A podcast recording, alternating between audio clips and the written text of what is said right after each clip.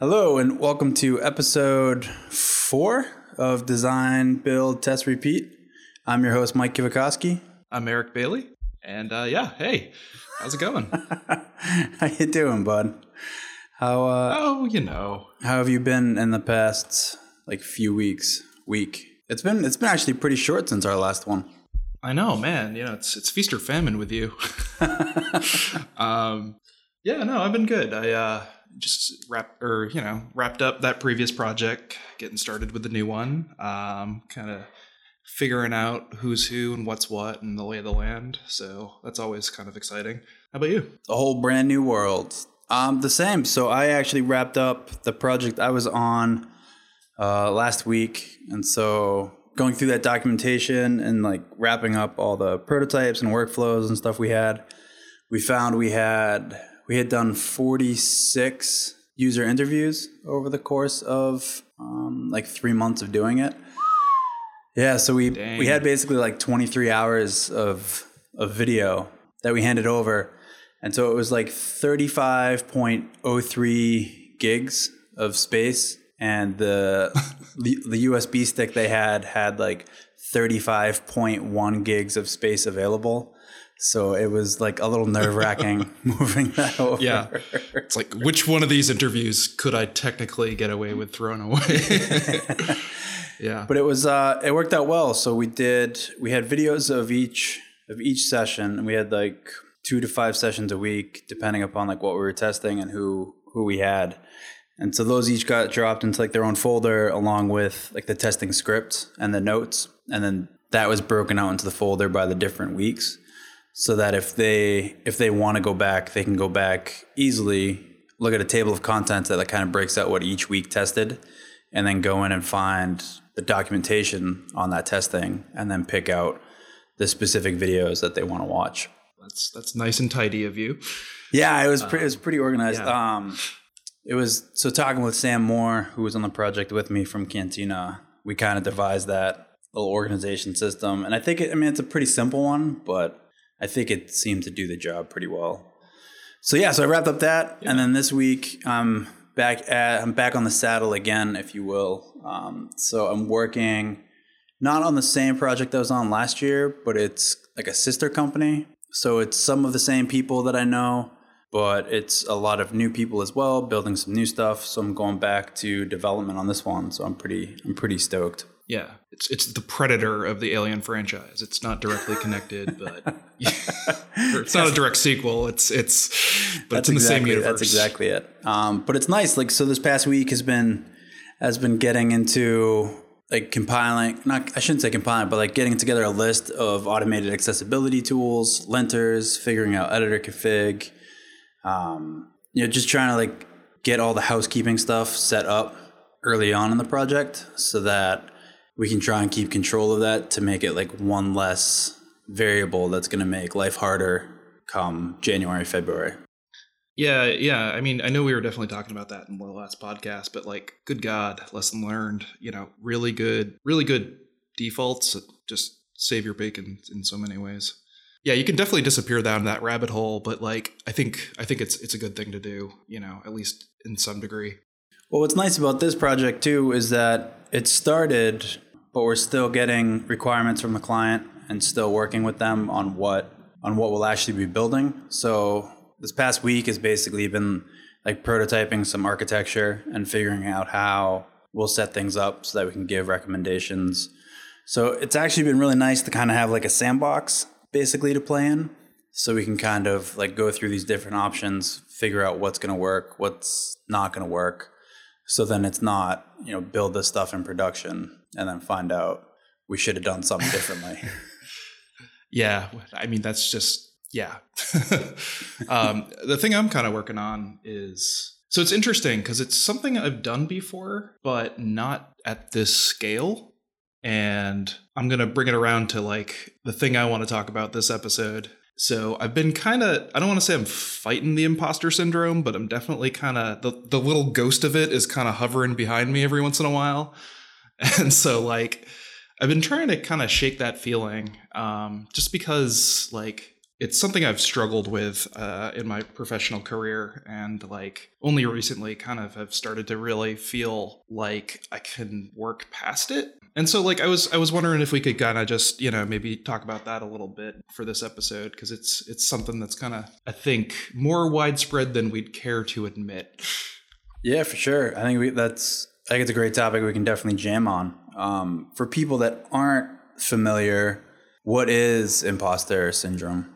Imposter syndrome, at least to me, uh, is sort of you know the, the feeling that you don't belong there, that you're kind of a, a, big fraud, and you're you're moments away from kind of being discovered, and that you know your accomplishments and your successes are are not under your direct control. It's like kind of happenstance or accident, or you know, not something that you've actually achieved as a person. Uh, How's, how does that sound to you? that sounds that sounds about right. Um, it's a pretty crazy phenomenon that I think I think eventually everybody in our industry like comes across that at some point, and I think it tends to hinder a lot of people from like sharing knowledge even. It's from like uh, like people don't people don't want to like write a blog post because they don't want to like suggest the wrong way to do it or they don't want to be critiqued about the way that they're doing it. So it's like this fear fear of failure type of thing. Yeah, yeah, and like I mean, the internet is really definitely uh, guilty of this. Is people love, love, love, love, love, love to point out that something is wrong, or you know, there's like that. There's that unfortunate like conflation of, um, you know, my opinion is is objective truth, so therefore your your opinion is wrong. yep, because you get you get the keyboard warriors that come out, and I mean, you know, there are things that are kind of like true or false or this is a fact but it's kind of weird that a lot of a lot of this profession uh, both in the dev world and the design world will boil down to you know it depends. And uh, that, that kind of uncertainty is just like i think it just kind of drives some people nuts uh, it's it's really hard to hang on you know it's really hard to admit that either you don't know or the answer is more complicated than true false mm-hmm. So on on this project you're on with you, with you feeling bits and pieces of that, can you dive can you dive deeper into what or why or what it is that Yeah, I mean it's yeah, it's it's some accessibility stuff um and it's, you know, I've I definitely have the background um but like you know I, I, try to be a good doobie and like read all the articles and uh, follow all the right industry people on twitter and you know stay you know keep an ear to the ground for what's what. Um, but you know the, the kind of the weird effect of that is when you're just listening to the best and the brightest and it's like a constant fire hose it really kind of like you're going to learn a lot but you're also going to realize that you know not so much as you think you do and you know, intellectually, I know that what I'm building is exactly what they're asking for. It's comprehensive, you know, it ticks off all the boxes. But emotionally, it's kind of hard to just escape that, like, is there something else I'm missing? like, is this good?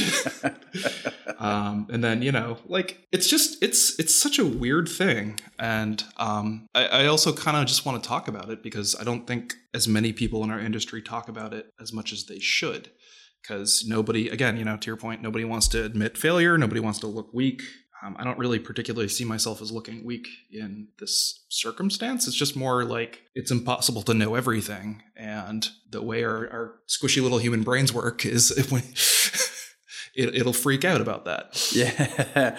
I saw a tweet the other day that was, um, you know, there's only one algorithm that developers need to know, and that's how to Google because it's you know there's there's just such a plethora of information out there that the ability to like retain all of it is impossible. So like yeah and i think like you know it's especially for the web like you know if, if you don't like if you don't like the current technology just wait five minutes and you'll have some more options.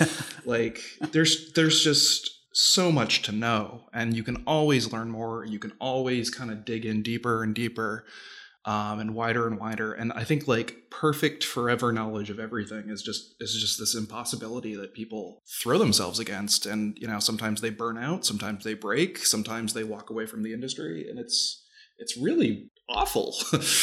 yeah, the burnout and walking away from the industry, you see that more, not more and more, but you see that more often than you think that you would.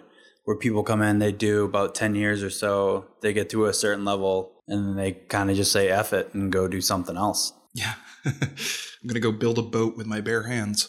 Yeah, right. I mean, I can I can understand wanting to like move away from sitting behind a computer or a device all day because I mean, as, as I realize, like complaining about being a, like having a great job of working on the web is is very privileged of me to say, but like it gets it gets long, like sitting behind a computer all week for years on end.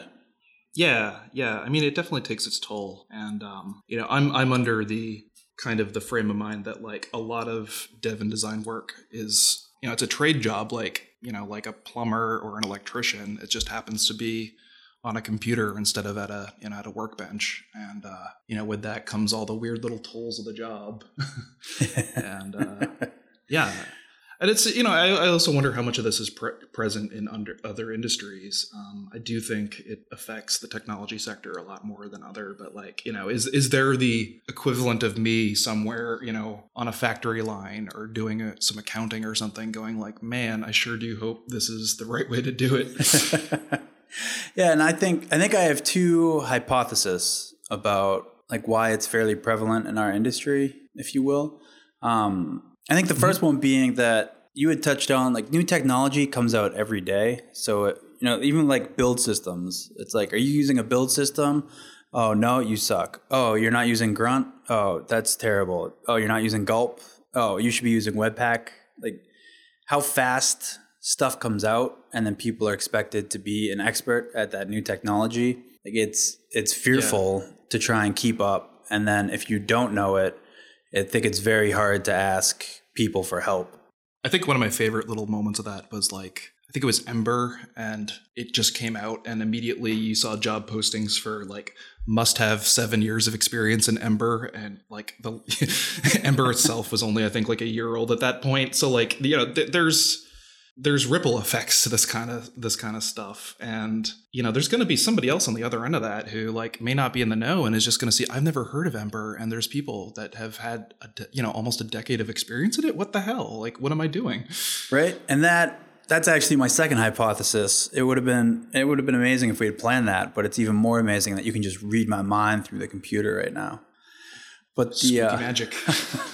but the unrealistic job postings, you know, it's where you need someone that can do project user research, but is also an expert all the way down the chain in like JavaScript, yeah. or they want someone that knows like MySQL commands by hand, like two completely different realms, basically within the same industry. But these job postings yeah, are asking for that. And I've definitely, I mean, that's a great point. Like, I've definitely not applied for jobs based off of their requirements, you know, for two reasons. One, you know, sometimes that just reads as a warning sign, and like, heck no, am I going to not, you know, I'm going to dodge that bullet as much as I possibly can. But for the other ones, it's one of those like if they have the reputation and then the posting comes down the pipe like that, I'm like, this is for some superhuman that isn't me, and it kind of stinks and it's kind of depressing. Um, so like I even wonder about you know the format of how these postings go out and like obviously the signal to noise ratio is pretty huge and like some companies even use automated systems to filter, but like I, I wonder how many of those jobs would have been great matches for people that didn't think they were qualified. Yeah, or if they were too junior, if you will. So if you have someone that's a year or two out of school, that's a really brilliant minded person, and mm-hmm. you know they're fo- they want to focus on one area, but you need someone that's going to do like this one task three times a year. Like, is is that really? Should you be putting that on the job posting for that for them? Yeah, it's it's like it's like the bartender's dilemma. You know, you need you need experience to get work, and you need work to get experience. And so, like, how do you fix that? Yeah, and so I think um, I forget who it was. I'll have to try and find it. But I'm a fan of reading the job posts. Not that I'm looking for a job, but I like to like peruse just to read them. Um, I like the job posts that talk not about like the hard skill. I th- I think I'd call it a hard skill, right? Your your knowledge domains, but yeah. But more of, you know, this is what your day is going to look like. These are the team members that you'll probably interact with like on a daily basis. These are the type of projects you'll be looking for. We're looking for someone that can do like some of these things. This stuff's nice to have, but like if you don't like doing it, like we're not going to have we're not going to make you do this stuff. Like the Yeah. I think it. I think it depends. Like if you're coming from a lot of recruiters, kind of have just like a list of bullets they're trying to check off. Or if Mm-hmm. you're going towards, I think it's usually like smaller companies. They take a little more care about their messaging and like who they're hiring. Yeah, and it it shows. I think another good one I've seen is like uh, what you'll learn while you're here. Oh, I love And love I that, that, stuff. reinforces yeah like i think that reinforces a really good point which is that like yes you are applying for the job but they're courting you as much as you're courting them and you know kind of to go back to the theme you got to remember that you're there for a reason and you're applying for a reason and that reason is you know these you know these things and conceivably you'll be helping them enact these things and that's you know that's powerful And then, like going beyond that, when you start to learn these things and basically master them, and some of these things become like second nature to you. So let's say, like, um, let's say you've become a master of like some of the CSS methodologies. Like you just you instinctively write like BEM or SMACSS or, or whatever, and you have someone that comes mm-hmm. into the project and they're not familiar with it. You know, it's you might be completely oblivious that that person doesn't or isn't familiar with this, where it's just become second nature to you. So now that poor person is afraid to ask you questions, or they just start hammering out classes on your stuff without like referencing anything. And so it just causes like a rift, which I don't know if this actually pertains to imposter syndrome or not, or if just becoming like master of the craft. And I'm just kind of rambling. Well, a little bit of column A, I think, and a little bit of column B, because like there's you know there's CSS, the language, so like knowing the properties, knowing the values, that kind of thing. And then there's sort of the the meta CSS, so like you know an approach like BEM has its pros and cons and that kind of thing. And I think one of those things that imposter syndrome definitely kind of hammers into you is that fear of asking, well, why did you name it this? Like, why are those weird little underlines? Because if I don't, you know, if I ask, I could be construed as not knowing, and not knowing in my mind is bad, so they'll fire me or whatever because you know I didn't know this thing. And that's that's weird because you know to your your point, you're just gonna like create lots of problems unless you speak up. Yeah, and that's a real fear. I mean, especially if you're a contractor or consulting, you know, a company's brought you in for some work and you don't know, you know, you know like a whole bunch of this realm, but you don't know these few things. You're afraid to ask about those few things because, like you said, like you're you think your potential job is on the line. Where there's a there's a really good. Oh, I have so many like nice references, but I can't think of any of them off the top of my head. But there's it's um you know what you think what you think about people and it's got like a little circle of like what you know and then that's encompassed by like this giant circle of like what everybody else knows. And then the next comic frame is in reality and it's a circle of what you know and then it's circles that basically like touch the border of what you know of what everybody else knows.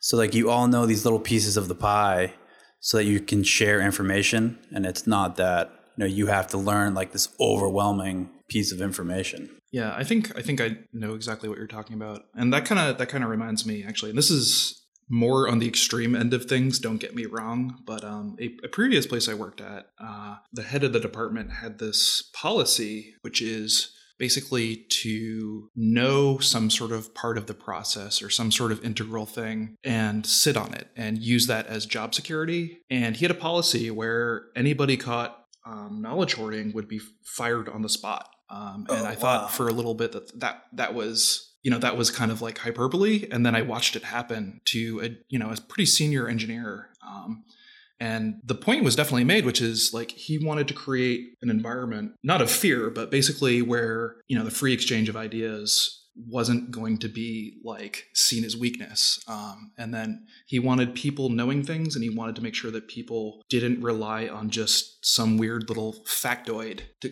to you know, to lord over everybody else as their way of getting a paycheck. And you know, again, it's a, it's a bit extreme, but I always kind of respected having the wherewithal to to actually follow through on somebody who is going re- directly against something he's so you know he he believed in so passionately. I think that's awesome. I think it's very hard to pull a culture, an office culture like that off, but I think that's amazing. And then to be able to like see it firsthand. I mean, it sucks for the person that was fired, but for the transparency of the of the organization, I mean, that's that's awesome. Yeah, because I mean, again, you know, it it really it just hurts the organization if you don't if you don't. I've- uh, I've thought um, to help keep transparency open, if you have So I don't know how this would like actually work logistically, but to keep transparency open, basically at like the end of day Friday, so let's say it's quarter of five, um, someone from the team or from the company, their name's pulled out of a hat, and then they're basically like they're forced vacation that following week, like no email, no texts, like you can't you can't contact them at all to try and force mm-hmm. or try to like highly encourage everyone to be very transparent keep all documentation and everything, whether it's in like Slack or HipChat or Dropbox or Google Drive, available to everyone else because you never know like who's going to be out that next week. So yeah. like you're always you're always planning for that, and then basically like somehow rotate that through the team or the office. So you're also forcing people. I don't like I don't like the term forcing because it's it feels like it has like a negative connotation, but you're you're encouraging people to take vacation and take time off and recharge and then come back to the mm-hmm. office prepared. And then you're also encouraging people to be transparent and like create this community within the company so that people can thrive. So like when people move on or people come or people join the team you know it's much e- it's a much easier transition on both ends.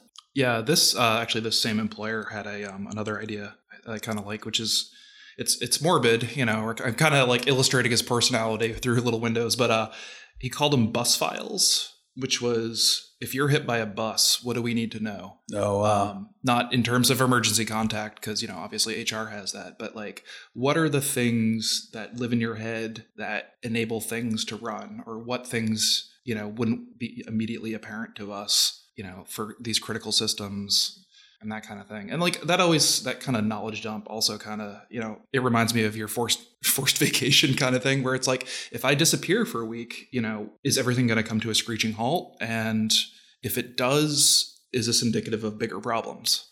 Yeah, and it's and it always seems like when you take a vacation, like the 3 to 5 days prior to vacation is always madness cuz you're trying to get like everything done and everything transparent anyways so that they can work mm-hmm. they can ideally work without you. But it was like if that if that was system was set up already could you then reduce like the stress for the week before vacation? Yeah yeah i i, I kind of wonder about that a lot especially you know if if the lack of that kind of leads people to not take vacation. That's another kind of messed up thing about this industry is uh, people tend to see vacation time as weakness. And uh, certain companies have actually exploited this you know, through, you know, open vacation policies and stuff like that, where a butt not in a chair, if you're not there, you're clearly not a team player. And, you know, it's, it's tricky. It's very tricky.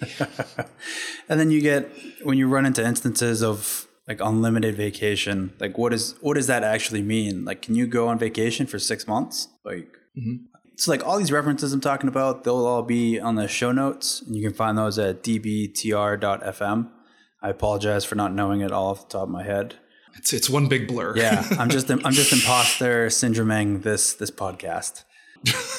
but there's one company that will pay you to go on vacation, and then there's another one that you need like they have a minimum. I think it's two or three weeks that like you have to take, and they like that's part of their policy is forcing people to get out of the office because there have been all kinds of studies about like when people take regular vacations, like how much more productive they actually are on their day to day work. Yeah, there's also been that that study of just the length of time during the day, where like any more and you tend to get diminishing returns because you know it's a fallacy that more more time in one continuous stretch equals better, you know, more better.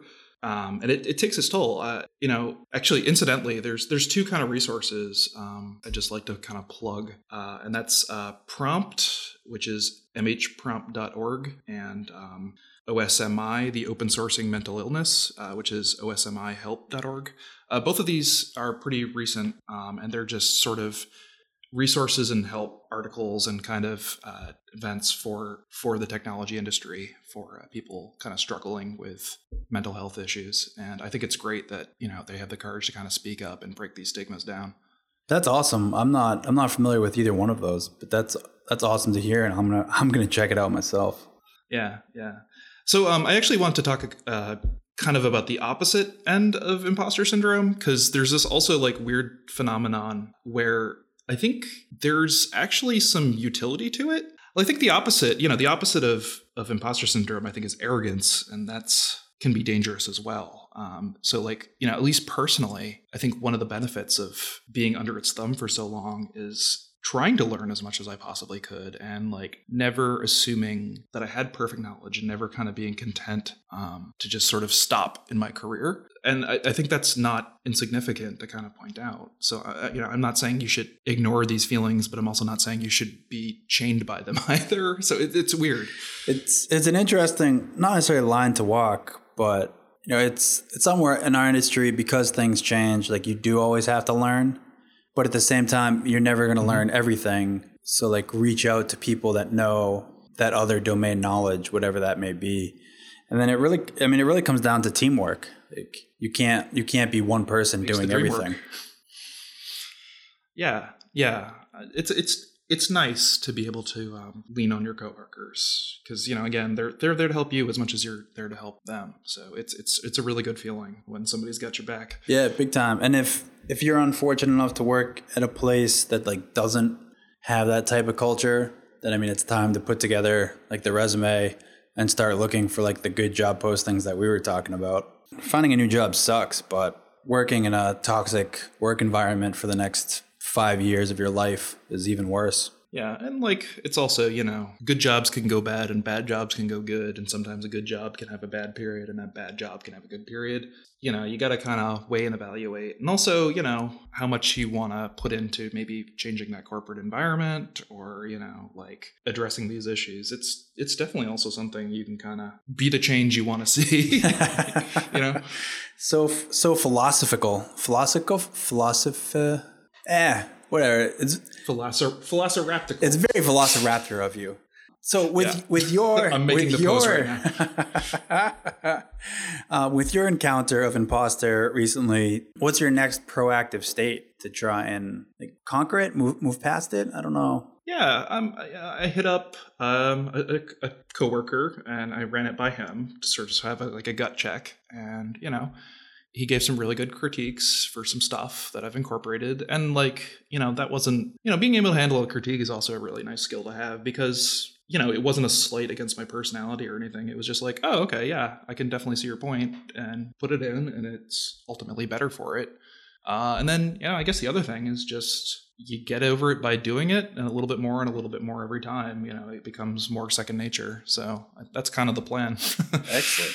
Excellent. Um, and with with critiques, actually, because so you edited or critique critiqued edited edited, I guess, my recent blog post, and my grammar is atrocious, and so you you thrashed that thing, which made it much better, and I'm I'm thankful for. Um, I'm, I'm sorry for the things I did.